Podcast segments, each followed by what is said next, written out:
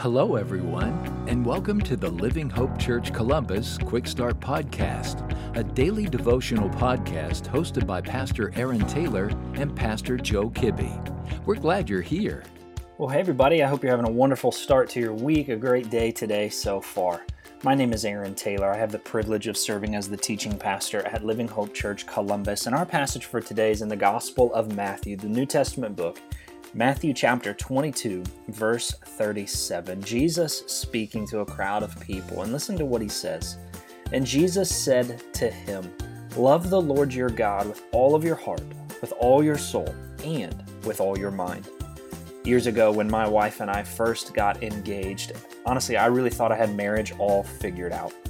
And through the years, I'd seen marriage done right, and I'd also seen it done wrong. So I was convinced I had it figured out and it would just be easy. But if you're married, you know this that marriage is wonderful, but marriage is also a constant learning curve of learning how to love another person rightly. You see, before we were married, I thought that really all I had to do was just love my wife. But after we were married, I've learned that loving another person well actually encompasses a wide variety of things.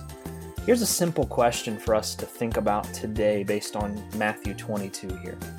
How do you actually love God with all your heart, soul, and mind? And you might be thinking, well, that's easy. But if you pause and ponder it for a second, how does that really play out in your life and my life? Jesus tells the listeners in this verse that the greatest commandment is that very thing loving God.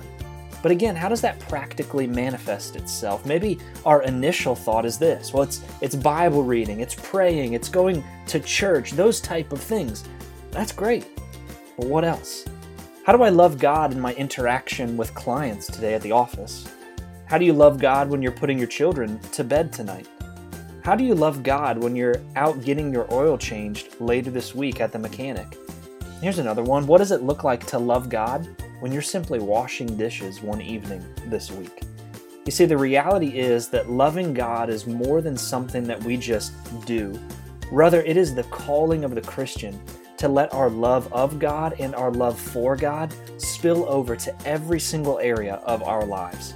It's more than just engaging in spiritual disciplines. Rather, it's learning to love God in the midst of the day to day, week to week rhythms of life. So let's ask the question again How do you love God with all of your heart, your soul, and your mind? And my prayer is this that this week you'll ask yourself that question several times and then seek to live it out well. And friends, if you found this podcast helpful, would you send me an email to Aaron at livinghopechurch.online? I would love to hear what Jesus is doing in your life and how I can be praying for you. Hope you have a great rest of your day. Thank you for joining us today. Be sure to subscribe and rate this podcast. Have a great day.